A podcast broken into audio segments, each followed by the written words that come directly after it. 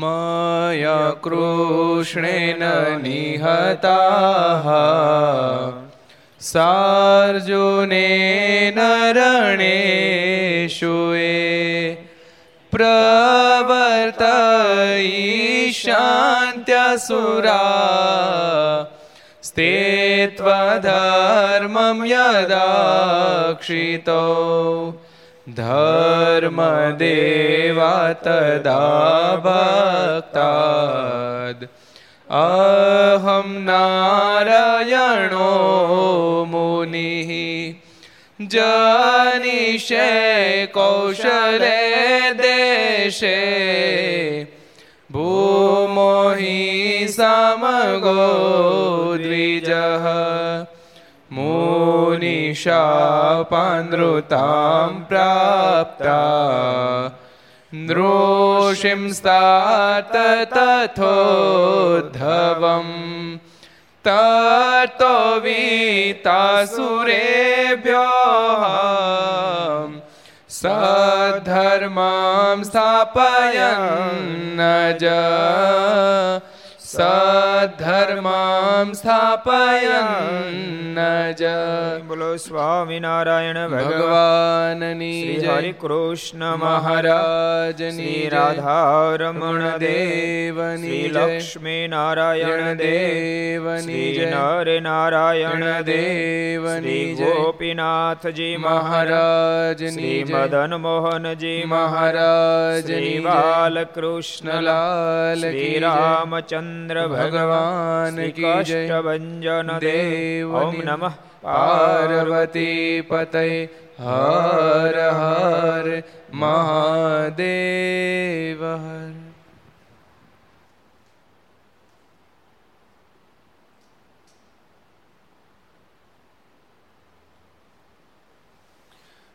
સર્વાવતારી ઈષ્ટદેવ ભગવાન સ્વામિનારાયણના સાનિધ્યમાં તીર્થધામ સરદારને આંગણે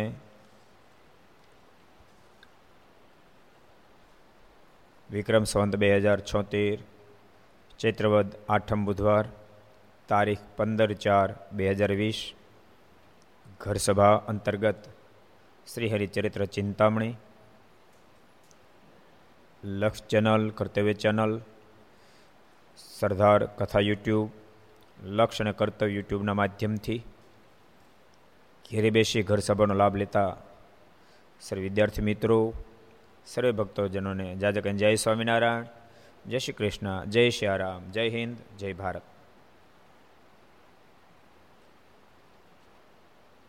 બધી જગ્યાએથી આ કોરોના રોગને આંબવા માટે સરકાર અને અનેક ધાર્મિક સંસ્થાઓ પણ સતત મદદરૂપ થઈ રહી છે.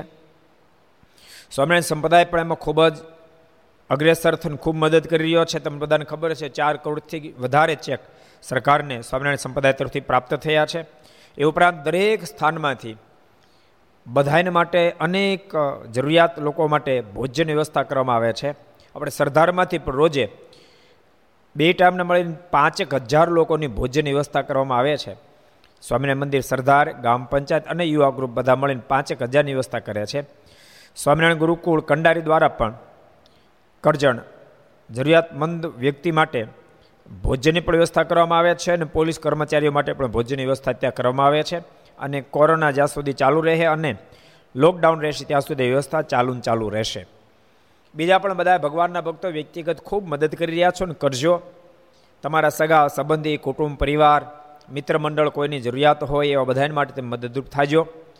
ઠાકોરજી આપ્યું હોય તો આપણે મદદરૂપ થઈ શકીએ ને તો ક્યાંથી થઈ શકીએ? આપણને સત્તા શક્તિ સામર્થ્ય જે કાંઈ મળે છે, એમ ભગવાન ઉપકાર માનજો એક સરસ પ્રસંગ વચ્ચે યાદ આવી ગયો, એટલે તમને કહું. ન્યૂટનનો જ્યારે અંતકાળ આવ્યો ને, બહુ મોટા સાયન્ટિસ્ટ તમે બધા જાણો છો. દુનિયાના ટોપ લેવલના સાયન્ટિસ્ટોમાં જેનું નામ છે, એનો અંતકાળ નિકટમાં જ્યારે હતો ત્યારે ઘણા બધા સાયન્ટિસ્ટોને મળવા માટે આવ્યા હતા. અને સાયન્ટિસ્ટો બધા કહેતા હતા, ન્યૂટન, તમારા નામનો આજ અમે બધા ગૌરવ લઈએ છીએ. દેશ અને આખી દુનિયા એનું ગૌરવ લઈ રહ્યા છે. તમારા જે સંશોધનો છે એનું ગૌરવ લઈ રહ્યા છે કે તમારે એવું સંશોધન કોણ કરી શકે? બહુ જ્યારે પ્રશંસાની વાત કરીને ત્યાં ન્યૂટને બહુ અદ્ભુત વાત કીધી. એમ કહે છે કે એમાં ગૌરવ લેવાની કોઈ વાત નથી. હું તો એમ માનું છું, જનતાએ મને આ મારા જે સાયન્સના અંદર મને આગળ વધવા માટે જે તક આપી, મને જે પ્રોગ્રામ મને પ્રોગ્રામ નહીં, શું કહેવાય? સાયન્સ. તો એ હું બોલ્યો, સાયન્સ કેમ બોલતો નથી તે? મને વિવિધ પ્રકારના પ્રયોગોના માધ્યમથી સંશોધન માટે સંશોધન માટે તક જે આપી છે, તો મને સમાજે તક આપી. અને બીજો શબ્દ બહુ સરસ કીધો, મને ઠાકોર સક્ષમ બનાવ્યો. બે શબ્દ કીધા. સમાજ મને તક આપી ઠાકોરજી મને સક્ષમ, ભગવાન મને સક્ષમ બનાવ્યો. જેથી કરી અને હું સાયન્સમાં કંઈક કરી શક્યો, હું સંશોધન કરી શક્યો. મને સમાજે તક ના આપી હોત, અને ઠાકોરજી મને સક્ષમ ન બનાવ્યો તો કાંઈ ન કરી શકત. એમ ભક્તો, સમાજ તરફથી તક અત્યારે મળી રહી છે, લોકોની જરૂરિયાત છે, તક મળી રહી છે. અને ઠાકોર જેને સક્ષમ બનાવ્યો હોય, એ બીજાને મદદરૂપ થાજો. એ બધા ભક્તોને ભલામણ કરવામાં આવે છે. એ શબ્દો સાથે આવો, આપણે હવે કથાબદ્ધ છીએ આવો આપણે ગઈકાલની કથામાં જાય. બહુ સરસ પ્રસંગ આવ્યો ભક્તો, આપણે જન્મ ઉતારે જેવો પ્રસંગ હતો. બે વસ્તુ એમાં, બે વસ્તુ સમજ્યા જેવી હતી. એક વાત એ હતી, બેચર ભટ્ટ અફીણના અતિવેશની હતા. સમજો પ્રિય? એ અફીણના અતિ વેશની હતા. એક વાત, એવો વેશની વ્યક્તિ પણ સંત સમાગમ મળે અને એને જો મુમુક્ષતા જાગે તો પરમાત્માનો પરમ પ્યારો થઈ શકે છે એવી દિવ્ય ગાથા હતી. એક વાત બીજા નંબરમાં. ભગવાનને પ્યારો થઈ શકે એવો શ્રેષ્ઠ વ્યક્તિ પણ જો એને સારો સંગ ન મળે તો એ વેશની થઈ જાય છે. બે વાત સમજો વ્યસનમાં અફીણમાં દેહ પડી જાય, આટલું બધું અફીણ પીવે, એ વ્યક્તિને સારો સંગ મળી જાય તો ભગવાનનો પ્યારો થઈ જાય છે. પરમાત્માના વચનમાં જીવને ટૂંક ટૂંક કરી નાખે, એવો થઈ જાય છે. અને ભગવાનના વચનમાં જીવને ટૂંક ટૂંક કરી નાખે, અશોકભાઈ, એવો શ્રેષ્ઠ વ્યક્તિ હોય, એને જો સારો સંગ ન મળે, તો એ વેશની થઈ જાય છે. ભક્તો, આજે પણ આપણે છે ને દારૂના વ્યસનને મોટું ગણીએ છીએ. તો મોટું જ છે, નાનું નથી. અફીણનું વ્યસન પણ બહુ ભયંકર છે. આજે ઘણા પ્રાંતો એવા છે, જ્યાં અફીણ બહુ જ પીવામાં પાવામાં આવે છે. ખાસ મારી ભલામણ છે આ વ્યસનમાંથી બહાર નીકળજો. અમુક પ્રાંત તો એવા છે કે પોતે તો વ્યસનમાં અફીણમાં ગરકાવું હોય, પણ લગ્ન પ્રસંગ આવે સારા નબળા પ્રસંગ આવે, તો એ વખતે અફીણ પીવે ને કાલા, ખબર નહીં કાલા હું આપણને ખબર નહીં. હું તો એમાં તો કાલા એટલે કપાસના છે. મને કે કપાસના નહીં. અફીણના કાલા કાક આવે છે. બોલો, ચાર ચાર પાંચ પાંચ કિલો કાલા. હવે ત્રણ ચાર હજારનું એક કિલો ચાર ચાર પાંચ પાંચ હજાર કિલો કાલા પાઈ દેવા પડે પ્રસંગમાં. એટલા ભલામણ એક તો બિચારો એલો મર્યો હોય માણા. જે માણસ મર્યો હોય એ કેટલા કર્મના બંધન લઈને ગયો હોય. મરેલા માણસની પાછળ ભજન કરવાનું હોય તો બિચારા કાંક રસ્તો જડે. એને ભલે તમે ત્રણ ત્રણ ચાર ચાર કિલો કાલા પી જાઓ ઓલે દિશા શું થાય? ઓલે દિશા શું થાય? ઓલિયાની દિશા બગડી જાય, જાનનારની બગડે ને મોકલ્યો એની બગડે. એ સમજ પડે તમને? કારણ કે પંદર હજાર વીસ હજારના કાલા થાય. હવે ખેતરમાં કાલા થયા ન હોય પાછા, કપાસ કાંઈ થયો ને ઓલાને કાલા પાવાના પાછા.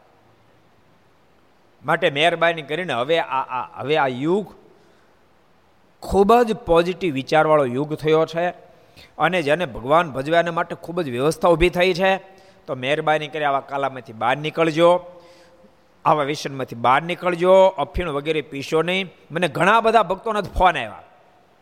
મને કે કાલ તમે એફિલની સરસ વાત કરી. મેં સરસ શું કરી?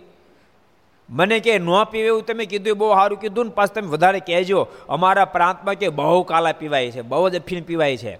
અને પછી દુઃખી બહુ થાય છે, હેરાની બહુ થાય છે. મેં કહીશ. પણ ભક્તો, યાદ રાખજો, કાલા પીવાને બદલે બાપ હરી રસ પીવો હરી રસ પીવો હરી રસ પીવો, બેડો પાર થઈ, બેડો પાર થઈ જાય એટલે ભગવાનના ભક્તો કાલા વગેરે પીશો નહીં, અફીણના વેશની થાશો નહીં. કોઈ પ્રકારના વેસન રાખશો નહીં. અત્યારે વધારે આ લોકડાઉન કોણ નડે ખબર છે? જેને વેસન છે ને ભજનનું અંગ નથી, એને બહુ નડે છે. ધંધો નથી હાલતો એ નડે છે, એના કરતાં પણ તલપ જાગે છે. ગુટકા ખાવાની, માવા ખાવાની, પીવાની, અને એ વ્યવસ્થા થતી નથી.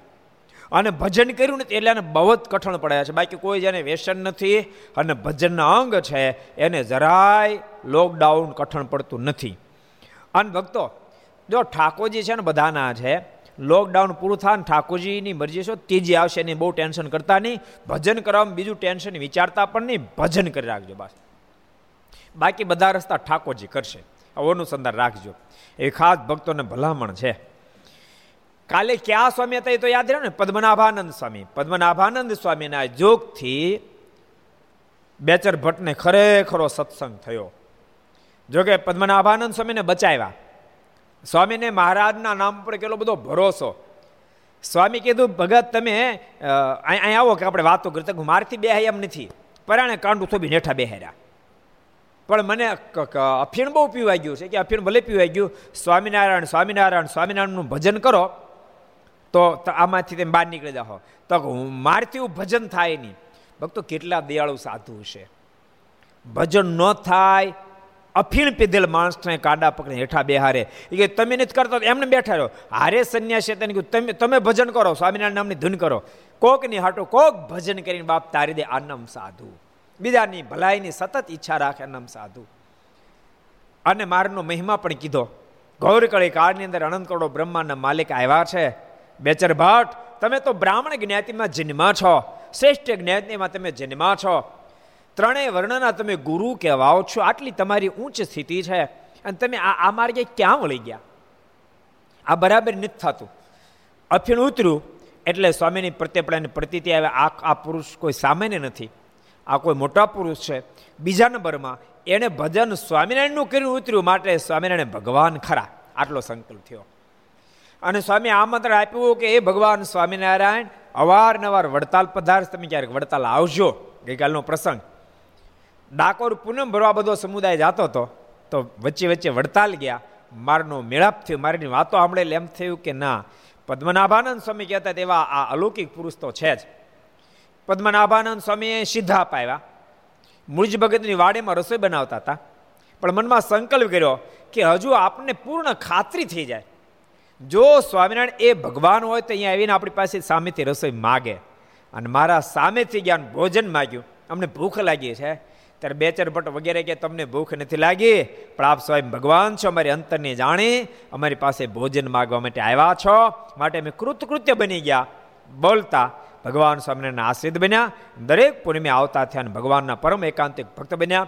ઓલો પ્રસંગ પણ આપણે કાલે કીધો હતો. દુર્લભરામની સાથે અબોલા જ્યારે થયા ત્યારે કેટલો બધો ભગવાનના ભક્તનો મહિમા સમજતા હતા બેચર ભટ્ટ. અરે હું દુર્લભ ભગતના મોઢામાં ખાસલા લઈને માફી માગું.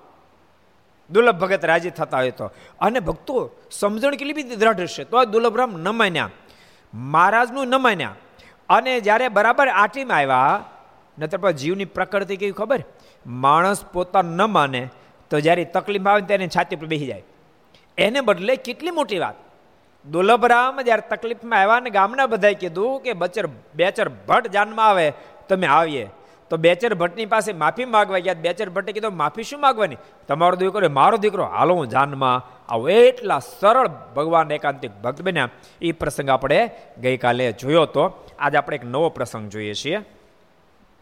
એકવાર શ્રીજી મહારાજ વડતાલ ચોકમાં સભા કરીને બિરાજમાન હતા. મહારાજ વડતાલ બિરાજમાન હતા. વડતાલ ઘર સભા સાંભળનાર બધા ભક્તોને કહું છું, લગભગ તો તમે બધા દર્શન કરવા ગયા હશો. ન ગયા હો તો એકવાર વડતાળ દર્શન કરવા માટે જાજો. ભક્તો, ભગવાન સ્વામિનારાયણ પણ યાત્રાની બહુ મોટી મહત્તા બતાવી છે કે યાત્રા કરવાથી જીવાત્માના ગમે તેવા પાપો હોય તો બળીને ખાખ થઈ જાય છે. તમામ બાપો, પાપો બળીને રાખ થઈ જાય છે. એટલી મોટી યાત્રાની મહત્તા બતાવી છે. એટલા માટે મહારાજે આપને કીધું કે દ્વારકા આદિકની તમે પણ યાત્રા કરશો. ભગવાન સ્વામિનારાયણ કેટલા બધા પ્રેક્ટિકલ મહારાજ કહે કે તમે કુવાના દેટકા જેવા હાવ નેરો વિચારવાળા નહીં રહેતા. તમે મારા ધામમાં તો મારા બંધાયેલા ધામમાં તમે દર્શન કરવા જાશો, પણ તમે દ્વારકા પણ જાજો, તમે જગન્નાથપુરી પણ જાજો, તમે અયોધ્યા પણ જાજો, તમે બદ્રીનાથ પણ જાજો, તમે રામેશ્વર પણ જાજો, તમે ડાકોર પણ જાજો. ભગવાન ભક્તો બહુ વિચારધારા ભગવાન સ્વામિનારાયણની ફલકવાળી છે. બહુ વિસ્તારવાળી વિચારધારા છે. એટલે તમને પણ ઘર સભા સાંભળનાર બધા ભક્તોને કહું છું કે તમે કોઈ વ્યક્તિ વડતાલ ન ગયા તો એક ફેરી વડતાલ દર્શન કરવા જાજો. ભગવાન સ્વામિનારાયણ આ બધા મંદિરો જાતે બાંધ્યા છે. વડતાલ દર્શન કરવા જાજો. ક્યારેક અમદાવાદ કાળુપુર વિસ્તારની અંદર સ્વામિનારાયણ મંદિર છે. ભગવાન સ્વામિનારાયણ પહેલું આ મંદિર બંધાયું છે. ત્યાં દર્શન કરવા જાજો. ભુજમાં ભગવાન સ્વામિનારાયણ બીજું મંદિર બંધાયું છે. ત્યાં પણ દર્શન કરવા માટે જાજો. ભગવાન સ્વામિનારાયણ ત્રીજું મંદિર વડતાલ બંધાયું, ત્યાં પણ જાજો. ચોથું મંદિર ભગવાન સ્વામિનારાયણે ધોલેરાનું બંધાયું, ત્યાં પણ જાજો. પાંચમું મંદિર જુનાગઢમાં બંધાયું, ત્યાં પણ જાજો. છઠ્ઠું મંદિર ભગવાન સ્વામિનારાયણ ગઢપુરનું બંધાયું, ત્યાં પણ જાજો. એ સિવાય ભગવાન સ્વામિનારાયણ અનેક જગ્યાએ પોતે મૃત્યુ આપી છે અને ત્યાં મંદિરો પણ બનાવ્યા પણ એ એ સ્થાનની અંદર કોઈ ભવ્ય મંદિરો નિર્માણ કરવામાં આવ્યા હશે એવું મારું અનુમાન છે. જેથી કરીને મારાના સમકાલીન સમયને મંદિર ગણાય છે. પછી જે જે મંદિરો ગણાતા હોય, એ બધાય મંદિરોએ પણ ભગવાનના ભક્તો દર્શન કરવા તમે જાજો. જન્મમાં ક્યારેક છપૈયાની યાત્રા કરજો, અયોધ્યાની યાત્રા કરજો, ક્યારેક વૃંદાવન, ગોકુળ, મથુરાની યાત્રા કરજો. વડતાલ એ આણંદની બાજુમાં વિદ્યાનગર છ સાત કિલોમીટર થાય છે. આ બાજુ નડિયાદથી નજીક થાય, ખેડાથી નજીક થાય, આણંદથી નજીક થાય. જે ભક્તો ન વડતાલ ગયા એકવાર જિંદગીમાં જાજો. ખરેખર તમે જાશો, તમારું હૃદય ટાઢું થઈ જશે. સરસ. ગામના પાદર વિશાળ મોટું તળાવ છે. અને બહુ જ ભવ્ય મંદિર છે. આખું મંદિર, મંદિરના શિખરો, ઘુમટો, બધું સોનાનું સુવર્ણનું છે. તમે જાશો ત્યારે તમને ખબર પડશે, અંદાજો આવશે. અને ભગવાન સ્વામિનારાયણના સમકાલીન સમયના એ બધા નિવાસ સ્થાનો પણ એમને છે. જ્યાં સંતો પાંચસો પાંચસો સાધુઓ રહેતા હતા. એ ધર્મશાળાઓ પણ આજે ત્યાં મોજૂદ દર્શન આપણને આપે છે. ભગવાન સ્વામિનારાયણે બનાવેલો મંદિર છે. એ મંદિરની અંદર પોતે સ્થાપિત કરેલા હરિકૃષ્ણ મહારાજ, લક્ષ્મીનારાયણ દેવ, સાથે સાથે રણછોડ રણછોડ રાય અને ધર્મદેવ ભક્તિ માતા, સાથે વાસુદેવ નારાયણ, રાધાકૃષ્ણ વગેરે દેવો છે. એકવાર વડતાલ દર્શન કરવા માટે જાજો. બહુ જ મોટો મહિમા ભગવાન સ્વામિનારાયણ વડતાલનો કીધો છે. ભક્તો, આખી દુનિયામાં પ્રસિદ્ધ શિક્ષાપત્રી, આખી દુનિયામાં પ્રસિદ્ધ શિક્ષાપત્રી એ શિક્ષાપત્રી ભગવાન સ્વામિનારાયણે વડતાલમાં બેસીને લખી છે. અને જે સ્થાનમાં બેસીને લખી સ્થાન એમનેમ એજ ટી જ આ દર્શન આપે છે. જેને હરિમંડપ કહેવામાં આવે છે. ત્યાં ભગવાનના ભક્તો તમે દર્શન કરવા જાજો. ભગવાન સ્વામિનારાયણ પોતાને સ્થાને બે આચાર્યોની સ્થાપના કરી. એ વિધિ બધો વડતાલમાં બેસીને કર્યો છે. ત્યાં પણ છત્રી કરવામાં આવી છે. ભક્તો જે જગ્યાએ ભગવાન સ્વામિનારાયણે પોતાના સ્થાન ઉપર આચાર્યશ્રીની સ્થાપના કરી છે. માટે બધા ભક્તોને કહું છું, વડતાલ દર્શન કરવા માટે જાજો. ગયા છે ધન્યભાગ્ય છે. જે નથી ગયા, એકા એકાદ ફેરી જરૂર દર્શન કરવા માટે જાજો. અનેક ભક્તો એવા છે, લાખોની સંખ્યામાં. હજારોની સંખ્યામાં નહીં, લાખોની સંખ્યામાં દરેક પૂનમે ભક્તો ક્યાં ક્યાંથી ટ્રેનો ભરી ભરી અને દર્શન કરવા માટે વડતાલ આવે છે. અને ભક્તો રહેવાની, જમવાની બધી વ્યવસ્થા થાય છે, તો ભગવાનના ભક્તોનો લાભ લેજો એવી ભલામણ. એ વડતાલ મહારાજ સભા ભરીને બેઠા હતા ચોકમાં. ને મૂળજી બ્રહ્મચારી મંદિરના પરથાર ઉપર બેઠા હતા. મુકુંદ બ્રહ્મચારી નીચે મારા ચોકમાં બેઠા હતા, મંદિરની પદિશના પરથાર ઉપર બેઠા હતા. પછી મહારાજે બ્રહ્મચારી પાસે પાણી માગ્યું.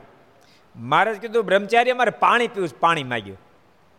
ત્યારે બ્રહ્મચારી ત્યાંથી દેહ પડતું મેલીને જટ લાવીને મારને પાણી પાયું. અશોકભાઈ એ ઉપર પડથારી ઠેકડો માર્યો, ધુબકો માર્યો.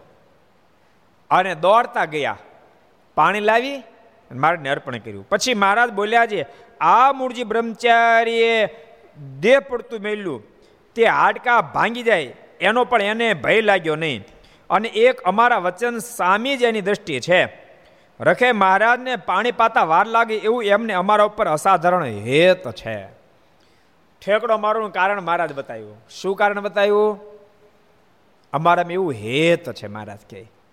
અમારામાં એવું હેત છે. અને મહારાજે લોયાના ત્રીજા વચનમાં કીધું, મહારાજ, કે ભગવાનને ભગવાનના સંતનો મહાત્મા છે નિશ્ચય એનાથી શું ન થાય? શું ન થાય? ભક્તો જેને જેને ભગવાનમાં હેત બંધાણું એ બધાના જીવન કવન તમને આવા જોવા મળશે. કે ભગવાનને માટે જીવનને ફના કરી નાખે. એકાદ બે પ્રસંગ લઉં તો. એક તો રામાયણનો પ્રસંગ તમે વાંચો. કે પ્રભુ રાઘવની સાથે ભરજને અગાધ હેત હતું. ભરજને અગાધ હેત હતું. તો અયોધ્યાની રાજગાદી માએ માગી પણ એક્સેપ્ટ ન કરી. આવધપતિને અગાધ હેત હતું, તો પ્રભુ રાઘવના વીરમાં દેહ છોડી દીધો. માં કઈ કઈને અગાધ હેત હતું, પ્રભુ રાઘવમાં, તો ભગવાન રામના કહેવાથી પ્રભુ રાઘવે કીધું હતું માં હું તો પાછો વળું, તું મારે માટે ઝેરના ઘૂંટડા ગળા નીચે ઉતારવા તૈયાર હો, તો પાછો વળું. મારા પિતા જે વખતે મને રાજગાદી સોંપી વખતે મારે બદલે તું ભરત માટે ગાદી માગજે અને મારે માટે ચૌદ વર્ષનો વનવાસ માગ, તો પાછો વળું. ને તો પાછો ન વળું. કેટલું બધું હેત હશે. અને હેતને અવલંબન કરી માય કઈ કઈએ ઝેરના ઘૂંટડા ગળા નીચે ઉતારી બે વર માગ્યા. અને બહુ બહુ કઠણ કામ છે. માં, જો રામાયણના બધા જ પાત્રો મહાન છે, પણ કઈ કઈ પાત્ર બધાને કરતાં ટોપ લેવલનું પાત્ર છે. કારણ કે પ્રભુ રાઘવને જન્મ દેનારી માં મળે પણ ભરત જેવા એક પરમહંસને જન્મ દેનારી માં મળવી કઠિન છે. એવી એવી માં કઈ કઈ છે. તમે કલ્પના કરો પ્રભુના કહેવાથી માંગણી કરી. પણ ભરત જ્યારે મોસાળમાંથી આવ્યા ને ખબર પડી મારી માએ પ્રભુ રાઘવને માટે વનવાસ માગ્યો ને મારા માટે ગાદી માગી, ત્યારે ભરત જેવા પરમાંશ પણ માને સમજી ન શક્યા. અને ભરતજીના મોઢામાં શબ્દ નીકળ્યા, અત્યાર સુધી તું મારી મા હતી, હું તારો દીકરો હતો. આજથી તારો મારો સંબંધ પૂરો થાય તું મારી મા નહીં, હું તારો દીકરો નહીં. અને હું તને પ્રશ્ન કરું. મેં કેદાડે માંગણી કરી હતી કે મને ગાદી મળો અયોધ્યાની. અને તે મારા માટે ગાદી માગીને પ્રભુને માટે વનવાસ માગ્યો. એ વખતે તારી જીભ તૂટી કેમ ન ગઈ? તારા મોઢામાં જીવડા કેમ ન પડ્યા? આટલા કઠણ વચન કીધા પછી પણ પ્રભુ રાઘવમાં હેત હતું, જેને કારણે માં કઈ કઈ એક શબ્દ ન બોલી સ્વીકારી લીધું. એ અપમાનને સ્વીકાર્યું. અવધપતિએ પણ ભયંકર અપમાન કર્યું. મૃત્યુ પામતા પહેલા સુમંતજીને પોતાની પાસે બોલાવીને કીધું, સુમંત હવે મારો દેહ પ્રભુ રાઘવના વિરહમાં નીટકે. પણ સાંભળ, મારો દેહ જ્યારે પડી જાય, ત્યારે બધા જ મારા શબ્દનો સ્પર્શ કરે. પણ અભાગણી એક કઈ કઈ મારા શબ્દનો સ્પર્શ ન કરે. જો કઈ કઈ મારા શબ્દનો સ્પર્શ કરશે, તો આ લોક તો મારો બગાડ્યો, પરલોક પણ મારો બગાડી નાખશે. અને ત્યારે માં કઈ કઈને બાજુ ઊભા હતા. તેમ છતાંય બોલ્યા ને પતિદેવ, મેં તો પ્રભુ રાઘવને માટે માંગણી કરી છે. બાપ, હેત શું ન કરાવે? હેતની આ કેપેસિટી છે. કે એ પ્રિયતમને માટે ગમે તેટલું સહન કરી જાય. અહીંયા હેતની વાત છે.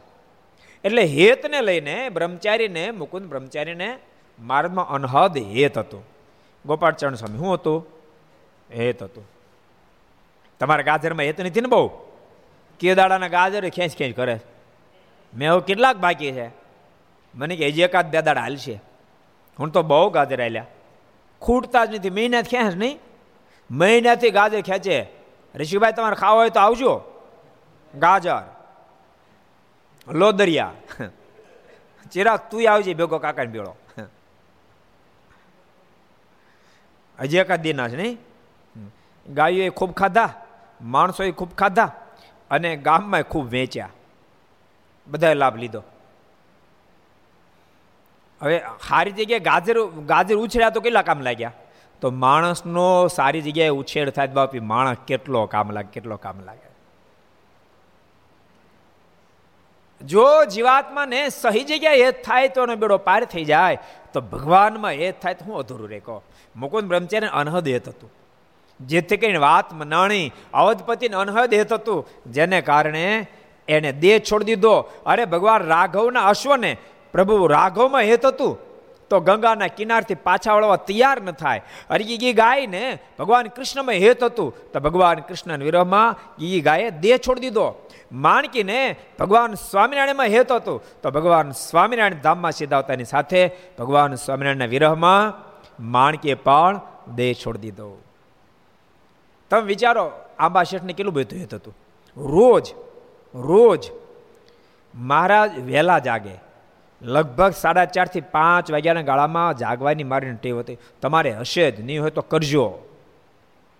અમુક અમુક તો જાગે. સાડા સાત વાગે જગાડાય નહીં.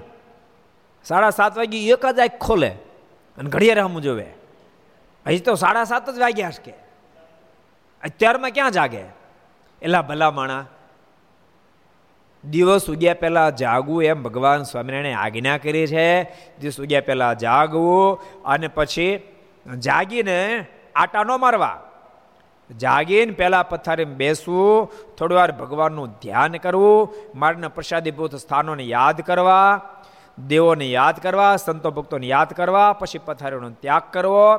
ત્યાગ કર્યા પછી સ્નાન કરવું. સ્નાન કરીએ ત્યારે પણ સ્વામિનારાયણ સ્વામિનારાયણ સ્વામિનારાયણ બોલતા બોલતા સ્નાન કરવું. અથવા તો પ્રભાત્યા બોલતા બોલતા સ્નાન કરવું. ભજન કરતા કરતા સ્નાન કરવું. ભાષ્યમ લખ્યું એમને નાઈ લે. ભગવાન નામ બોલ્યા વિનાનો કે તીર્થને યાદ કર્યા વિનાનો એ પવિત્ર થવાનું ભલે વધારે અપવિત્ર થાય છે. કારણ કે એ સ્નાનને લોહીથી કરાયેલું સ્નાન ગણવામાં આવે છે. માટે ઘર સભા સાંભળનારા બધાને કહું છું, નાતા તશો હાબુ ઘસઘસ કરતા હશો. સવારમાં સાબુ ન દેવાય. આ બરાબર યાદ રાખજો. સવારમાં પૂજામાં સાબુદાન નવાય નહીં આ વિધાન છે. ભાષ્યમાં લખ્યું છે. સવારમાં ન સાબુ દેવાય. સવારમાં એમને એમ નાય નાખવાનું. અને સવારમાં ભગવાનને યાદ કરતાં કરતાં સ્નાન કરવું ને પછી પૂજા કરવી, માનસી પૂજા કરવી પછી પ્રત્યક્ષ પૂજા કરવી. અને પૂજામાં લેંઘાનો પહેરવા, ધોતી પહેરવાની. એમાં સુતરાવ ધોતી હોય કેડ ઉપરથી એકવાર હેઠી ઉતરી જાય, પછી અપવિત્ર ગણાય. ફરીવાર પહેર્યું હોય તો ધોવી પડે, અને પૂજાના વસ્ત્રો એ સ્ત્રી ભક્તોના ધોયેલા ન ચાલે, એ જાતે ધોવા પડે. માટે રેશમની ધોતી એક પહેરીને એક ઓઢવી એ ન ધોવી પડે. જો કે પંદર દિવસે એને ધોવી પડો હા. નહીં તો મસોદાજી કરી નાખશે. પણ અમારું નામ દેહે. એટલે આટલી ગંદી કેમ પડી કે સ્વામી કીધું, ધોતી ન ધોવાય કે પૂજાની. અમારી ઉપર આવવા દેવો પાછા. એટલે રેશમની ધોતી. દસ પંદર દાડે એક ફેરી ધોવો તો ચાલે. એટલે જે ભક્તો લહેંગો પહેરીને કે પેન્ટ પહેરીને પૂજા કરતા હોય, એ ભક્તો શીખી લેજો ધોતી પહેરતા. એવી ખાસ ભલામણ. અને પૂજા બે પ્રકારની પૂજા કરીને પછી ઘરમાં ઠાકોરજીને દંડ કરી અને ઘરના સદસ્યને જય સ્વામિનારાયણ કરીને પછી નાસ્તા પાણી વગેરે કરાય. આ બધા આ બધા નિયમ રાખવો પડે. કારણ કે આપણે છે મારા સુધી પહોંચવું છે, ભગવાન સુધી પહોંચવું છે, આ દેહને માધ્યમ બનાવી આત્માનું શ્રેય કરવું છે, એ વાત ભૂલાઈ જવી જોઈએ નહીં. એટલે બધા ભગવાનના ભક્તો વહેલા જાગવાની આદતો પાડજો. સ્વયં મહારાજ, બ્રાહ્મ મુહૂર્ત ઉત્થાય એ શ્લોક મહારાજ ખાલી કીધું એમ નહીં, મારીની આજ્ઞા, બ્રાહ્મ મુહૂર્ત ઉત્થાય નિશાયા પ્રહરંતી મેં. રાત્રિનો છેલ્લો પડે ત્રણથી છ વાગ્યાના ગાળાની અંદર તમારે જાગવું. કીધું આટલું જ નહીં, પોતે જાગે. અને આંબા શેઠ મારા સાડા ચાર, પાંચ વાગ્યા જાગે તો ક્યાં ગઢાળી ગામ આવ્યું? સાત, આઠ, દસ કિલોમીટર થાય એ ઘોડું રાખતા હશે ચાલતા આવતા હશે. પણ મારા માટે દાંતણ રોજ લઈ આવે. આવી ટેક. પણ એકવાર ઘટના ઘટી પોતે દાંતણ આપવા માટે આવ્યા ખબર પડી મારે સારંગપુર પધાર્યા છે. તો ગઢપુર સીધા સારંગપુર જવું પડ્યા બોલો. સારંગપુર પહોંચ્યા તો ખબર પડી મારે લોયા ગયા છે, લોયા પહોંચ્યા. લોયા પહોંચ્યા ખબર પડી મારે વડતાલ ગયા તો વડતાલ પહોંચ્યા. અને મારા સભા પર બેઠા હતા. હવે એ એમને પાણીનો પીધું ને ખાધું ને એમને છેક છેક વડતાલ પહોંચ્યા. મારા સભા પર બેઠા હતા, આંબાશેઠ આવ્યા. મારે દંડ કરવા મળ્યા મહારાજ, કે આંબાશેઠ કેમ અહીંયા આવવાનું થયું? મારે કે મારે દાંતણ નહીં આપવાનું? મહારાજ, કે આંબાશેઠ અહીં દાંતણ આપવા આવ્યા? હા, મહારાજ. કેટલા દાડા થયા? મારે કે મારા છઠ્ઠો દિવસ છે. કેટલામ દિવસ? આ છઠ્ઠો દિવસ છે. મારે રાજી બહુ થયા. અને ભક્તો લખ્યું મારે તો રાજી થયા પણ સભામાં જેટલા સંતો ભક્તો બેઠા હતા, બધાને આંખોમાં આંસુ ભરાયા. અહો પ્રેમ, આંબા શેઠનો કેવો પ્રેમ, કેવો ગાંડો પ્રેમ હશે. છ છ દિવસ સુધી મારીની પાછળ ભમતા રહ્યા ભમતા રહ્યા ભમતા રહ્યા જ્યારે આપણે તો મંદિર જવું કઠણ પડે. હમણાં કોરોનામાં નથી જવાનું. અમુક અમુક તો રાજી બહુ થયા છે. કે હાશ, મંદિરે તો ન જવું પડે? લે બોલો. ભલામણા મારના દર્શન માટે છ છ દિવસથી અન્ન જળનો ત્યાગ કરીને દોડતા દોડતા આવ્યા અને આપણે રોજ મંદિરે દર્શન કરવા જાવ તો કઠણ પડે. અમુક અમુક તો તમે માનશો, બે પાંચ કિલોમીટર દૂર રહેતા ન સમજ્યા? હા મંદિરને અડીને રહેતા હોય, મંદિરની દિવાલ સાથે એની દિવાલ મળેલી હોય, તોય મંદિર દર્શન કરવા માટે ન આવે. બોલો, એવા માણસો છે, એકાંતિક. એવા એકાંતિકો છે, બોલો. પછી કે ભગવાન કેમ કલ્યાણ નહીં કરતા? ભગવાન આમ શું કામ કરતા છે? એને કરવું પડે. બહુ સાચું કહું છું, ભગવાનના ભક્તો, નિત્ય મંદિરે જવાના અભ્યાસો રાખજો પૂજા પાઠ વગેરે બધું કરજો. એ બધા માધ્યમો ભગવાનમાં હેત કરવાના માધ્યમો છે. મહારાજ ભેટી પડ્યા આંબા શેઠને. અને આંબા શેઠને મહારાજ ભેટ્યા શેઠમાં એટલી બધી તાકાત આવી, જાણે હું ચાલ્યો જ નથી. એવું તાજું શરીર થઈ ગયું. અને મહારાજે કીધું, આંબા શેઠ, તમારા દાંતણ આખી જિંદગીના અમને પોગી ગયા. હવે તમારા દાંતણ માટે ગઢપુર પર ધક્કો ખાવાની જરૂર નથી. એટલા બધા મહારાજ રાજી થયા. એટલે હેતની વાત ન્યારી છે. પાણી ગામના પૂજા ડોડિયા, એને પણ મારો બહુ હેત હતો. ઓલી વાત તો તમે બધા જાણવાનો વિસ્તાર મારે નથી કરવો ભગવાનને મળવાની તાલાવેલી અને ભગવાન ન મળે, દેહને પાડી નાખવું સમુદ્રમાં મરવા માટે ગયા. ત્રણ ત્રણ ફેરી સમુદ્ર બહાર કાઢી નાખ્યા. આકાશવાણીથી તમે ઘેરે જાઓ, તમને પ્રગટ ભગવાન મળશે. અને જ્યાં ગામમાં આવ્યો તો કૃપાનંદ સ્વામીની ગુણાતીતા સ્વામી, બીજા બે સંતો ચોરા બેઠા બેઠા ગોળી બોલતા હતા. સંત પરમ હિતકારી જગતમાં સંત પરમ હિતકારી બ્રહ્માનંદ કે સંત કી સોબત મિલત હે પ્રગટ મોરારી. આ શબ્દ સાંભળતાની સાથે પૂજા ડોડિયા મીડા દંડ કરો. આપ એ કહો, તમારા ચારમાંથી ભગવાન કોણ છે? મને જલ્દી કહો, ચારમાંથી ભગવાન કોણ છે? અને ત્યારે કૃપાનંદ સ્વામી કે ચારમાંથી એક મેં ભગવાન નથી, પણ અમે ચારે ભગવાનને મળ્યા છીએ ખરા. અમે ચારે ભગવાનની સાથે રહીએ છીએ ખરા. ક્યાં છે ભગવાનને કહો, એ ભગવાન ગરડે બિરાજે છે અને સ્વામિનારાયણ નામથી પ્રસિદ્ધને પામ્યા છે. તો મને જલ્દી દર્શન કરવા લઈ જાઓ. સંતે કીધું, જરૂર લઈ જશું. બે દાડા મારે રોકાવાનું પછી લઈ જશું. બે દાડા રોકાઈને પછી મારાના દર્શન કરવા માટે લઈ ગયા. અને નક્કી કર્યું કા દરેક એકાદશી દર્શન કરવા માટે આવવું અને આજુબાજુના ગામડા મહારાજ પધારે, તો આજુબાજુના ગામડા લોકોને કહી રાખેલું ભગવાન સ્વામિનારાયણ જ્યારે અહીં આવે ને ત્યારે મને સમાચાર આપજો, હું દર્શન કરવા માટે આવીશ. એમ એક ફેરીનો પ્રસંગ, બહુ સરસ પ્રસંગ ભક્તો. એક ફેરી ઘટના ઘટી મહારાજ કાર્યાણી પધાર્યા. અને વસ્તા ખાચર એના મનમાં વિચાર થયો કે પૂજા પૂજા ડોળીએ કેવડાવ્યું છે કે મારા જ્યારે આવા તમારે મને કહેજો તો આપણે સમાચાર આપવા જોઈએ. એક માણસને મોકલ્યો. પૂજા ડોડિયા ખેતરમાં સાતી ચલાવતા હતા. અને ત્યાં જઈને જયસ્વામી કીધા, તો જય સ્વામિનારાયણ મને વસ્તા ખાતરે મોકલ્યા છે અને ત્યારે ભગવાન સ્વામિનારાયણ કાર્યાણી પધાર્યા છે. આટલા શબ્દ સાંભળતાની સાથે એમને એમ સાતી આગતા હતા સાતીન બળદને એમને પડતા મૂકી. અને કાર્યાણી ચાલવા માટે ઉપડી ગયા. કોઈ કીધું હાથી તો છોડો તો મરી ગયો તો કોણ છોડત? અને કાર્યાણી આવ્યા. પણ ઘટના ઘટી એ કાર્યને આવ્યા તો બરાબર ત્યાંથી તડકો જ્યારે થવા મળ્યો ત્યારે નીકળ્યા હતા. કાર્યની પહોંચ્યા હતા, સાડા બાર બપોરના વાગ્યા હતા. પણ બપોરે સાડા બાર વાગે કાર્યની પહોંચ્યા તો ખબર પડી કે મારા તો અહીંયાથી સારંગપુર જતા રહ્યા છે. વસ્તા ખાચરે કીધું કે અત્યારે મારે સારંગપુર ગયા છે. તરત જ પૂજા ડોડિયા ચાલવાની તૈયારી મળ્યા કરવા. એને ચાલવાની તૈયારી કરીને ત્યારે વસ્તા ખાસે કીધું તમે રોકાવો ભોજન કરીને જાવ તો કે ના, મારના દર્શન કર્યા છે, મોઢામાં પાણી મૂકવું નથી મારે. તરસ પણ ખૂબ લાગેલી. અને એમને ચાલતા થયા. આ બાજુ મહારાજ નાજા જોગ્યની સાથે સારંગપુર જતા હતા. પણ રસ્તા મહારાજ વાર વાર પાણી માગે. મને પાણી આપો તરસ બહુ લાગી, પાણી આપો તરસ બહુ લાગી. ચાર ફેરી પાણી પીધું. નાજા જોગ્યા મારે કે મહારાજ ઘડીએ ઘડી કેમ તરસ લાગે છે? એક ઝાડું આવ્યું તો મારે નીચે બેઠા. મહારાજ કે મહારાજ કે તો તરસ બહુ લાગે છે. મારે કે પણ મહારાજ એટલી બધી કેમ તરસ લાગે છે? મહારાજ ઝાડ ઉપર ચડ્યા. અને ઝાડ ઉપર ચડી અને મારે હાથ લાંબો કરીને મહારાજ કે ઓલો ભગત જો હાલ્યો કે. નાજા જોગ્યાની કે ઓલો ભગત જો હાલ્યો આવે. પૂજા ડોડિયા અમારા દર્શન માટે આવ્યા છે. એને ખૂબ તરસ લાગી છે અને અમારી મૂર્તિની સાથે મનને જોડી દીધું છે. જેને કારણે અમને તરસ છીપતી નથી. માટે લાવો, નાથ જોગ્યાને કેવું એવું વાસણ લાવો પાણીનું. મારે પાણીનું વાસણ હાથમાં લીધું મહારાજ દોડતા દોડતા સામે ગયા. વિચારો કેવો પ્રેમ હશે. દોડતા દોડતા સામે ગયા અને મારેને દોડતા જ્યારે દોડતા આવતા જ્યારે જોયા છે, ત્યારે નાજા ત્યારે પૂજા દોડીએ પણ સામે દોટ મૂકી. ગાયને આવતી જોતાની સાથે જેમ વચ્છ દોટ મૂકે, કેવો પ્રેમ હશે ભક્તો. અને ભક્તો એક વાત ભૂલતા નહીં. આ બધો, આ બધા પ્રકારનો પ્રેમ આપણે પણ ભગવાનમાં કરી શકીએ છીએ, પણ આપણે કોઈ ટ્રાય કરતા નથી. ભગવાન ભક્તને આધીન ક્યારે બને?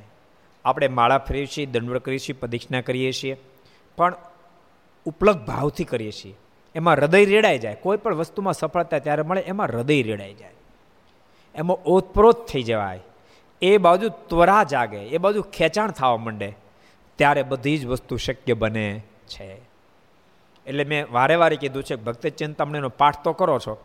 આટલી વાર કરી નાખ્યા, આટલી વાર કરી નાખ્યા, આટલા દિવસમાં કરી નાખ્યા, એની બહુ ઉતાવળ નહીં કરતા.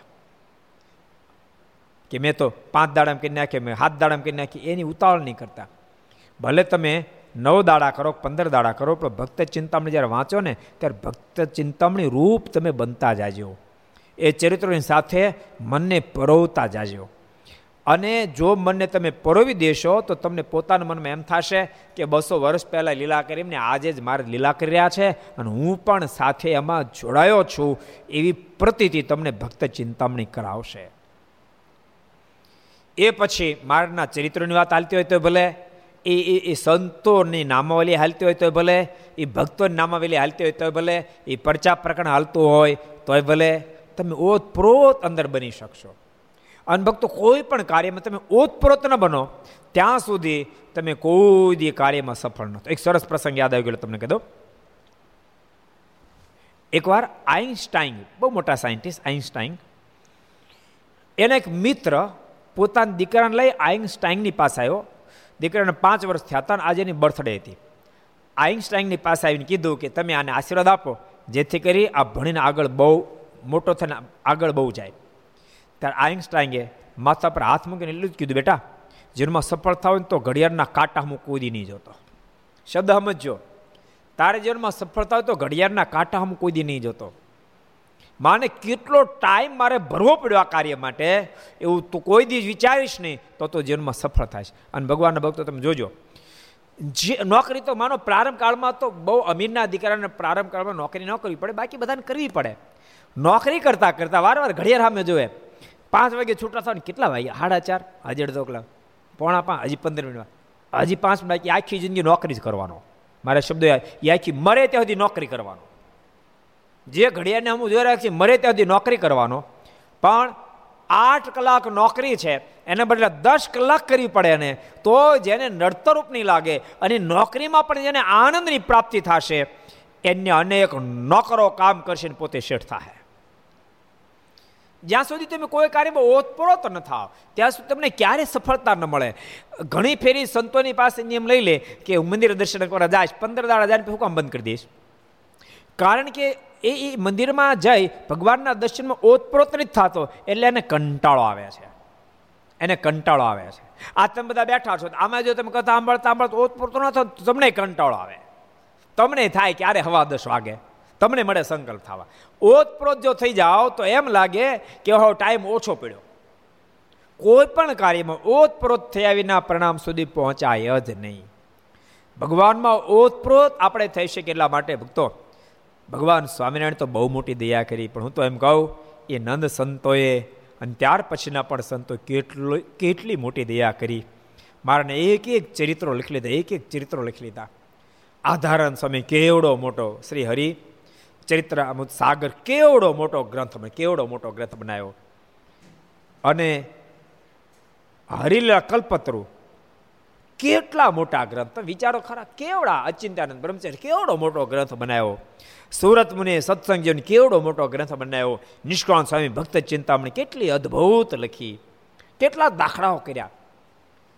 એક એક શબ્દો મને એમ છે, મારનું કોઈ જો આપણે બધા વાંચી નથી શકવાના. બાકી સંપ્રદાયને એક એક શાસ્ત્ર જો આપણે વાંચી લઈએ ને, તો મને એમ છે, મારનું એક પણ ચરિત્ર બાકી ન રહે. માર પ્રગટ થયા ધામમાં આવ્યા ત્યાં સુધી શબ્દે શબ્દ લખી લીધા શબ્દ શબ્દ લખી લીધા કેટલો દાખલો કર્યો? ન તો તે દાડા વ્યવસ્થા નહોતી. તે દાડા લાઇટની વ્યવસ્થા નહોતી. આંખો ફોડી ફોડીને લખવાનું હતું. આંખો ફોડી ફોડીને. એક અક્ષર લખાય, દાંતણને તો કલમ બનાવવાની, એક અક્ષર લખાય સાઈમમાં બોળે, અને એક અક્ષર લખે તો હુકાઈ જાય વળી પાછું સાઈમમાં બોલવાનું પછી બીજો અક્ષર લખવાનો. આમ લખ્યું, અને તોય આપણે આખી જિંદગી વાંચી તો ખૂટે નહીં. એનો દાખલો તમે જુઓ. ભક્તો ધરતી પર ભગવાન સ્વામિનારાયણ આવ્યા. મને ક્યારેક વિચાર થાય, ભગવાન સ્વામિનારાયણ ધરતી પર આવ્યા. એણે તો ખૂબ દાખલો કર્યો. પણ સંતોએ પણ પોતાની જિંદગીનું વલોવી નાખી વલોવી નાખી. ભગવાન સ્વામિનારાયણને રાજી કરવા માટે એને તો પ્રગટ ભગવાન મળી ગયા હતા, સામે જ બેઠા હતા. પણ સામે બેઠેલા ભગવાન બીજા હજારો, લાખો જીવાત્માને મળી જાય. એ ભગવાનની ઓળખાણ થઈ જાય. એ બધાએ વીડિયા ઉતાર લીધા. મારના વીડિયા ઉતાર લીધા. તમે વિચાર કરો જમણી પ્રથમની દાઢમાં શામ ચિહ્ન છે. એટલે ત્યાં સુધી વીડિયા ત્યારે તમે કલ્પના તો કરો. કેટલી નાની નાની વાત મારને વણી લીધી. કેટલી નાની નાની વાતો વણી લીધી. અને મારની આજ્ઞામાં કેટલા બધા તત્પર. દોઢ વાગે સભા બોલા, ત્રણ વાગે સભા બોલા, મહારાજ હાજર થઈ જાય. મારની હાજરીમાં સંતો બધા હાજર થઈ જાય. ભક્તો બધા હાજર થઈ જાય. ભક્તો, ખરેખર સ્વામિનારાયણ સંપ્રદાયનું જે સાહિત્ય છે ભક્તો, બહુ અદ્વિતીય સાહિત્ય છે. દુનિયા સુધી આ સાહિત્ય પહોંચ્યું નથી. આહિસ્તા આહિસ્તા જેમ જેમ દુનિયા પાસે સાહિત્ય પહોંચશે એટલું એટલું ટોપ લેવલનું સાહિત્ય છે.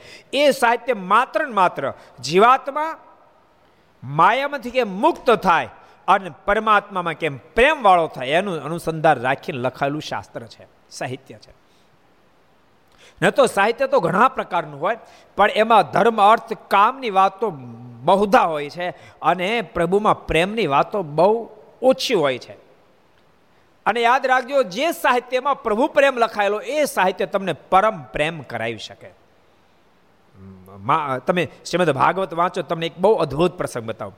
સરસ્વતીની કિનારે વેદ વ્યાસજી ઉદાસ બેઠા, બોલો. વેદ વ્યાસજી એક વેદના ચાર વિભાગ કરનારા, સત્તર સત્તર પુરાણના રચના કરનારા વેદવ્યાજી ઉદાસ બેઠા હતા. નારજી જ્યારે આવ્યા, વેદવ્યાજીને પ્રશ્ન કર્યો, આપ કેમ ઉદાસ બેઠા છો? તો મને ખબર નહીં, તું એ જ ગોતું છું, મારું મન ઉદાસ કેમ છે? આપ મને બતાવો. ત્યારે નારજી કીધું સાંભળો તમારું મન ઉદાસ એનું કારણ. તમે એક વેદના ચાર વિભાગ કર્યા, મહાભારત જેવા શાસ્ત્ર રચના કરી સત્તર સત્તર પુરાણ તમે રેચ્યા. પણ એમાં મહદંશે ધર્મ, અર્થ અને કામની વાતો છે. પ્રભુમાં પ્રેમ થઈ બહુ જૂજ વાતો લખાણી છે. તો તમારું લખાયેલું સાહિત્ય જે વાંચશે, એને પ્રભુમાં પ્રેમ નહીં થાય. અને પ્રભુના, પ્રભુમાં પ્રેમ થઈ વિના જીવને પૂર્ણ શાંતિ ન થાય. તમારું સાહિત્ય પરમ શાંતિ આપે એમ નથી. તો તમને પરમ શાંતિ ક્યાંથી થાય? તો હવે હું શું કરું? તમે ભગવાનના ચરિત્રો લખો. તમને પરમ શાંતિ થશે, વાંચશે, સાંભળશે ને પણ પરમ શાંતિ થશે. અને પછી કલમ ઉઠાવી અને અઢાર હજાર શ્લોકથી સબર શ્રીમદ ભાગવતની રચના કરી છે, એમ શ્રીમદ ભાગવત બોલે છે. જ્યારે ભક્તો આપણા એ બ્રહ્મનિષ્ઠ સંતોએ પ્રથમથી જ કેમ કરી જીવાત્માને પ્રભુમાં પ્રેમ થાય એનું પૂર્ણ અનુસંધાન રાખ્યું? ભેળે ભેળે આલોકના સુખની વાતો નથી લખી એમ નહીં લખી છે, પણ અથાણાની જેટલી લખી. બાકી મહદ અંશે જીવાત્માને પ્રભુમાં પ્રેમ થઈ જાય. માત્ર તમે ભક્તો, યાદ રાખજો, પ્રભુમાં પ્રેમ કરવા માટે જીવાત્માને સાધના કરવી પડે, માળા કરવી પડે, ધ્યાન કરવું પડે, મહિમા ખૂબ સમજવો પડે, ત્યારે પ્રભુમાં પ્રેમ થાય. પણ આપણા નંદ સંતોએ સાહિત્ય રચનામાં એટલું અનુસંધાન રાખ્યું છે, એમાંથી કાંઈ કદાચ તમે ન કર્યું, માત્ર સાહિત્યને વાંચે જાઓ ને, માત્ર વાંચે જાઓ ને. વચનામૃત વાંચે જાઓ, તમે ભક્ત ચિંતામણી વાંચે જાઓ હરિલામૃત તમે વાંચે જાઓ, સત્સંગ તમે વાંચે જાઓ, કલ્પત્ર તમે વાંચે જાઓ, શ્રી હરિચરિત્ર ચિંતામણી તમે વાંચે જાઓ, શ્રી હરિચરિત્રનું સાગર તમે વાંચે જાઓ, માત્ર તમે વાંચે જાઓ તો તમને ખબર ન રહે અને ભગવાનમાં પ્રેમ અઢળક થઈ જાય એવું અદ્ભુત સાહિત્ય આપ્યું, અદ્ભુત સાહિત્ય આપ્યું છે. માટે બધા ભક્તોને કહું છું ઘણાને એમ થતું છે કે આપણે ભક્તન ચિંતામણી પાઠ પૂરો થઈ ગયો એટલે આપણે આ નવરા છૂટા આવે એટલે નવરા નથી. આખી જિંદગી નવરા રહેતા જેવું નથી. આખી જિંદગી નવરા નહીં રહેશો. વાંચે રાખજો ભગવાનના સાહિત્યને, વાગોળે રાખજો. એમાં જે રીતે ભગવાનમાં પ્રતિબંધાવ લખ્યું છે, એમાં તમે ટન મારી રાખજો. તો અદ્ભુત કામ થઈ જાય મારા સામે ગયા, તમે વિચાર, દોડતા દોડતા સામે ગયા. પૂજા ડોળીએ આવતા તો દોડતા દોડતા મારા સામે ગયા. અને મારને આવતા જોતાની સાથે ગાયને જો જેમ વચ્છ દોટ મૂકે, એમ પૂજા ડોળીએ પણ દોટ મૂકી. અને મારને ભખોભખ દંડ કરવા માંડ્યા. મહારાજ એકદમ ઉંચકીને છાતીએ છાપ્યા અને મહારાજે એ પાણીનું પાત્ર પોતાના હાથમાં રાખ્યું અને પૂજા ડોડિયાને મહારાજ પાણી મેળ્યા પાવ. મહારાજ કે, ભગત, પહેલાં તું પાણી પી. મહારાજ પાણી પાયું અને પૂજા ડોડિયાને કીધું, કેમ આવવાનું થયું? મહારાજ કે, મહારાજ વસ્તા ખાચરે સમાચાર આપ્યા હતા કે આપ કાર્યણી પધાર્યા છો. હું કાર્યણી દર્શન કરવા માટે આવ્યો. ખબર પડે, આપ તો ત્યાં નીકળી ગયા છો. તો મારા તમારા દર્શન વિના મારાથી રહેવાતો નહોતો. માટે આપની પાછળ હું આપણા દર્શન માટે આવ્યો છું. ભક્તો, પ્રીતિ છે ને? પ્રીતિ આને કહેવાય. મહારાજ બહુ સરસ વાત બતાવે. મહારાજ કે જેને પ્રેમ થાય ને, એ પ્રિયતમની મરજીને સમજીને કદમ ઉઠાવે. પ્રેમ ત્યાં સુધી પહોંચે છે. મુકુદ બ્રહ્મચારી મહારાજમાં અનહદ પ્રેમ હતો. અખંડ મારાને સંભાળતા. અખંડ સંભાળતા. મારા શિક્ષાપતિમાં નતર મુકુંદ બ્રહ્મચારી કરતા વિદ્વાન હતા. મારે કોઈ વિદ્વાનનું નામ શિક્ષાપતિ ન લખ્યું અને મુકુંદ બ્રહ્મચારી લખ્યું. ભક્તો, આ વાત બતા બરાબર સમજો તમે બહુ વિચાર કરશો તમને ખબર પડશે.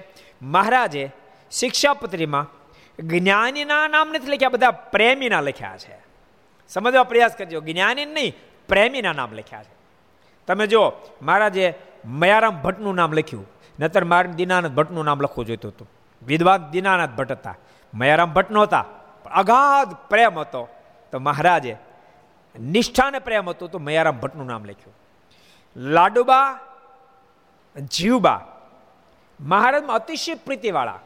તો મહારાજે એને લઈ આવ્યા સ્ત્રી ભક્તો લઈ આવ્યા. મુક્તાનંદ સ્વામીને મહારાજમાં અનહદ પ્રેમ હતો. મુક્તાનંદ સ્વામી જેવો તો પ્રેમ હતો તો મુક્તાનંદ સ્વામી મહારાજ લઈ આવ્યા. અને બંને આચાર્ય શ્રી અયોધ્યા પ્રસાદ મહારાજ, રઘુજ મહારાજને પણ અનહદ ભગવાન સ્વામિનારાયણમાં પ્રીતિ હતી. અયોધ્યા પ્રસાદ મહારાજને તો એટલો બધો પ્રેમ ભગવાન સ્વામિનારાયણમાં હતો, એક ફેરી પોતે ધ્યાનમાં બેઠા હતા, એક વીછી, એક વીછેના શરીર ઉપર ચડ્યો અને વાહ, એને ડંખ મળ્યો મારવા. લોહી લુહાણ વાહો કરી નાખ્યો, પાછો મકોડો નહીં, વીછી. ને તો વીછી એક ડંખ મારે, મારા સહનનો માણસ સહન ન કરી શકે. વાહકો લોહી લુહાણ કરી નાખ્યો, પરંતુ તેમ છતાં અયોધ્યા પ્રસાદ મારનું ધ્યાન ન તૂટ્યું. એટલા પ્રભુ પ્રેમી હતા. એટલે જે પ્રભુ પ્રેમી અતિશય હતા, એના મારા શિક્ષાપતિના નામ લઈ આવ્યા. એનો મતલબ ભક્તો, જ્ઞાનને હું ગૌણ નથી કરતો, પણ મહારાજ, એક બહુ સરસ વાત. સારંગપુરના પંદરમાં વચરામતમાં લખી કે ટોપ લેવલનો પ્રેમ જ્યારે જન્મ આવી જાય ત્યારે અંતર્ગત ધર્મ જ્ઞાન વૈરાગ્ય એની અંદર આવી જાય. આ જ વાતને મહારાજે વડતાલના ત્રીજા વચરામતમાં લખી. મહારાજ કે, અમારા સંપ્રદાયમાં કોને મોટેરો કરશું? કોને મોટેરો કરશું? મુક્તાન સ્વામી ગોપાળાન સ્વામી મહારાજને કે, મહારાજ, જેની અંદર ધર્મ છે ને મોટેરો કરી. મહારાજ કે, ધર્મ તો વિમુખ જીવમાં હોય. તે શું એને મોટેરો કરશું? અને પછી મહારાજ કે, જેને મહિમાયુક્ત ભક્તિ છે, પ્રેમ છે, એને અમારા સંપ્રદાયમાં મોટેરો કરશું મોટેરો કરો યોગ્ય છે. એટલે પૂર્ણ પ્રેમ જ્યારે ખીલી જાય, ભગવાનમાં અનહદ જ્યારે પ્રીતિ લાગી જાય, પછી એની અંદર ધર્મ જ્ઞાન વૈરાગ્ય સહજમાં આવી જાય. ગોપીઓને ભગવાન કૃષ્ણમાં એવો પ્રેમ હતો, તો મહારાજ કે મોટા મોટા જ્ઞાનીઓને પણ ઉલ્લંઘી જાય, એવી ગોપીઓની સમજણ છે. એટલે પ્રેમમાં બધું જ આવી જાય, પણ પૂર્ણ પ્રેમ થાય, ત્યારે બધું જ આવી જાય. એટલે ભગવાનના ભક્તો પ્રયાસ કરજો, એના માટે સાધનો છે સત્શાસ્ત્રનું વાંચન માળા કરજો, ધ્યાન કરજો, મંત્ર જાપ ખૂબ કરજો. ખૂબ મંત્ર જાપ કરજો ભક્તો. જેટલો તમે મંત્ર જાપ વધારે કરી શકશો, સ્વામિનારાયણ સ્વામિનારાયણ સ્વામિનારાયણ સ્વામિનારાયણ, રામ રામ, કૃષ્ણ કૃષ્ણ, જ્યાં તમારી નિષ્ઠા. જેટલો તમે મંત્ર જાપ વધારે કરશો, યાદ રાખજો, પ્રેમમાં રોકે છે કોણ? તો કે અંતકરની અંદર જે મલિનતા વ્યાપી ગઈ છે એ પ્રેમ કરવામાં રોકે છે. ભગવાનમાં પ્રેમ કરવામાં રોકે છે, અંતકરણમાં મલિનતા લાગી છે, એ પ્રભુમાં પ્રેમ કરવામાં રોકે છે. તમે અખંડ પરમાત્માનું નામ જપશો, તો ભગવાનનું નામ છે મેલ તમામને ધોઈ નાખશે. અંતકરણ શુદ્ધ થઈ જાય એટલે ઓટોમેટિક પ્રભુમાં પ્રેમનું પ્રાગટ્ય થશે. મુકુંદ બ્રહ્મચારીને કેવો પ્રેમ હશે? તમે વિચારો. મહારાજ માત્ર પાણી માગ્યું. બ્રહ્મચારી, પાણી લાવજો, ઉપરથી સીધો ધુબકો જ માર્યો. કેટલો બધો પ્રેમ. પેલો પ્રસંગ યાદ આવી ગયો તમને કહ્યું એક ફેરી મહારાજ પ્રકરણ ચલાવેલું. જોકા ખાય એને બેરખો મારો, જોકા ખાઈને બેરખો મારો. એમાં આગલે દી બ્રહ્માનો છે નંબર લાગી ગયેલો. અને તારે ચટક રંગીલો, છેડલો વગેરે કીર્તનની વાતને જાણો એટલે વિસ્તાર નથી કરતો. પણ બીજે દાડે મુકુંદ બ્રહ્મચારી જોકું ખાધું. મહારાજ એને કાંઈ ન કર્યું. ત્યારે બધા સંતો બધા કહેવા માંડ્યા મારે ને અને બ્રહ્માનંદ સ્વામી પણ કીધું મારે કે મારે અમને તમે બેરખા મારો. અને આ મુકુંદ બ્રહ્મચારી બેઠા બેઠા ઝોલા ખાય. એને કાંઈ નથી કરતા. મારે કે ના ના, મુકુંદ બ્રહ્મચારી કાંઈ ઝોલા નથી ખાતા. એ મારે કે મારે દેખાય છે. ઝોલા જ ખાય. મારે કે અમારી સાથે રસબસ ના, કે મારે ઝોલા કરે. મારે લઈને બેરખો માર્યો. અને બેરખો માર્યો. મુકુંદ બ્રહ્મચારીએ ઊભા થઈને દોટ મૂકી. ગોપાલચરણ સ્વામી, દોટ મૂકી અને દોડતા દોડતા ઋષિક ભગત આવ્યા ક્યાં? મહારાજ પાસે. અને આખા મારને ઊંચકીને સભામાં જ ભાગ્યા. ભાગો ભાગો ભાગો. મહામહેનત બધા ઊભા રાખ્યા. અને મુકુંદ બ્રહ્મચારી કીધું કેમ મારે ભાગ્યા? બરાબર, જ્યારે બેર ખોમેરો ત્યારે મુકુંદ બ્રહ્મચારી સ્વપ્ન આવ્યું હતું. અને સ્વપ્નમાં આગ લાગી. સ્વપ્નમાં આગ લાગેલી. અને બેરખો લાગ્યો. મારે બેરખો માર્યો એટલે લાગ્યો. એટલે તરત એને એ જ રમણા હતી કે હું સભામાં બેઠો છું ને મારા સભામાં બેઠા છે અને આગ લાગી છે. એટલે માર આગથી બચી જાય એટલા માટે મારને લઈને ભાગ્યા. ત્યારે બધાને કીધું, મહારાજ કે, સાંભળો, જોયું તમે? ત્યારે બધાએ કબૂલ કર્યું, મહારાજ, મુકુંદ બ્રહ્મચારી ત્રણેય અવસ્થામાં આપ જ છો. એવા પ્રેમીલા મુકુંદ બ્રહ્મચારી છે. એટલે મહારાજે પાણી પીવું હતું. બહુ મારે મુકુંદ બ્રહ્મચારી. ત્યાં તો દોટ મૂકી પગથિયુંથી ગયા નહીં, પગથિયું ઉતરવા ગયા નહીં. સીધો ધુબકો જ માર્યો. મહારાજ કે, આ બ્રહ્મચારી હાડક્યા ભાંગી જાય એનો વિચાર કર્યો નહીં. અને હાડક્યા ભાંગી જાય એનો વિચાર ન કર્યો. એના ઠાકોરજી હાડક્યા ભાંગવાય ન દે. એના ઠાકોરજી હાડક્યા ભાંગવાય ન દે.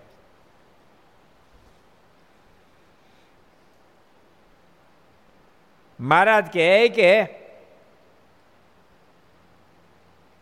આ મૂળજી બ્રહ્મચારીએ દેહ પડતું મેલું હતી હાડક્યા ભાંગી જાય. એનો પણ એને ભય લાગ્યો નહીં. અને એક અમારા વચન સામે જ એની દ્રષ્ટિ છે. જે રખે મહારાજને પાણી પાતા વાર લાગે રખે ને મારાને તરસ લાગી છે મોડું થાય. એનું કારણ બતાવશે.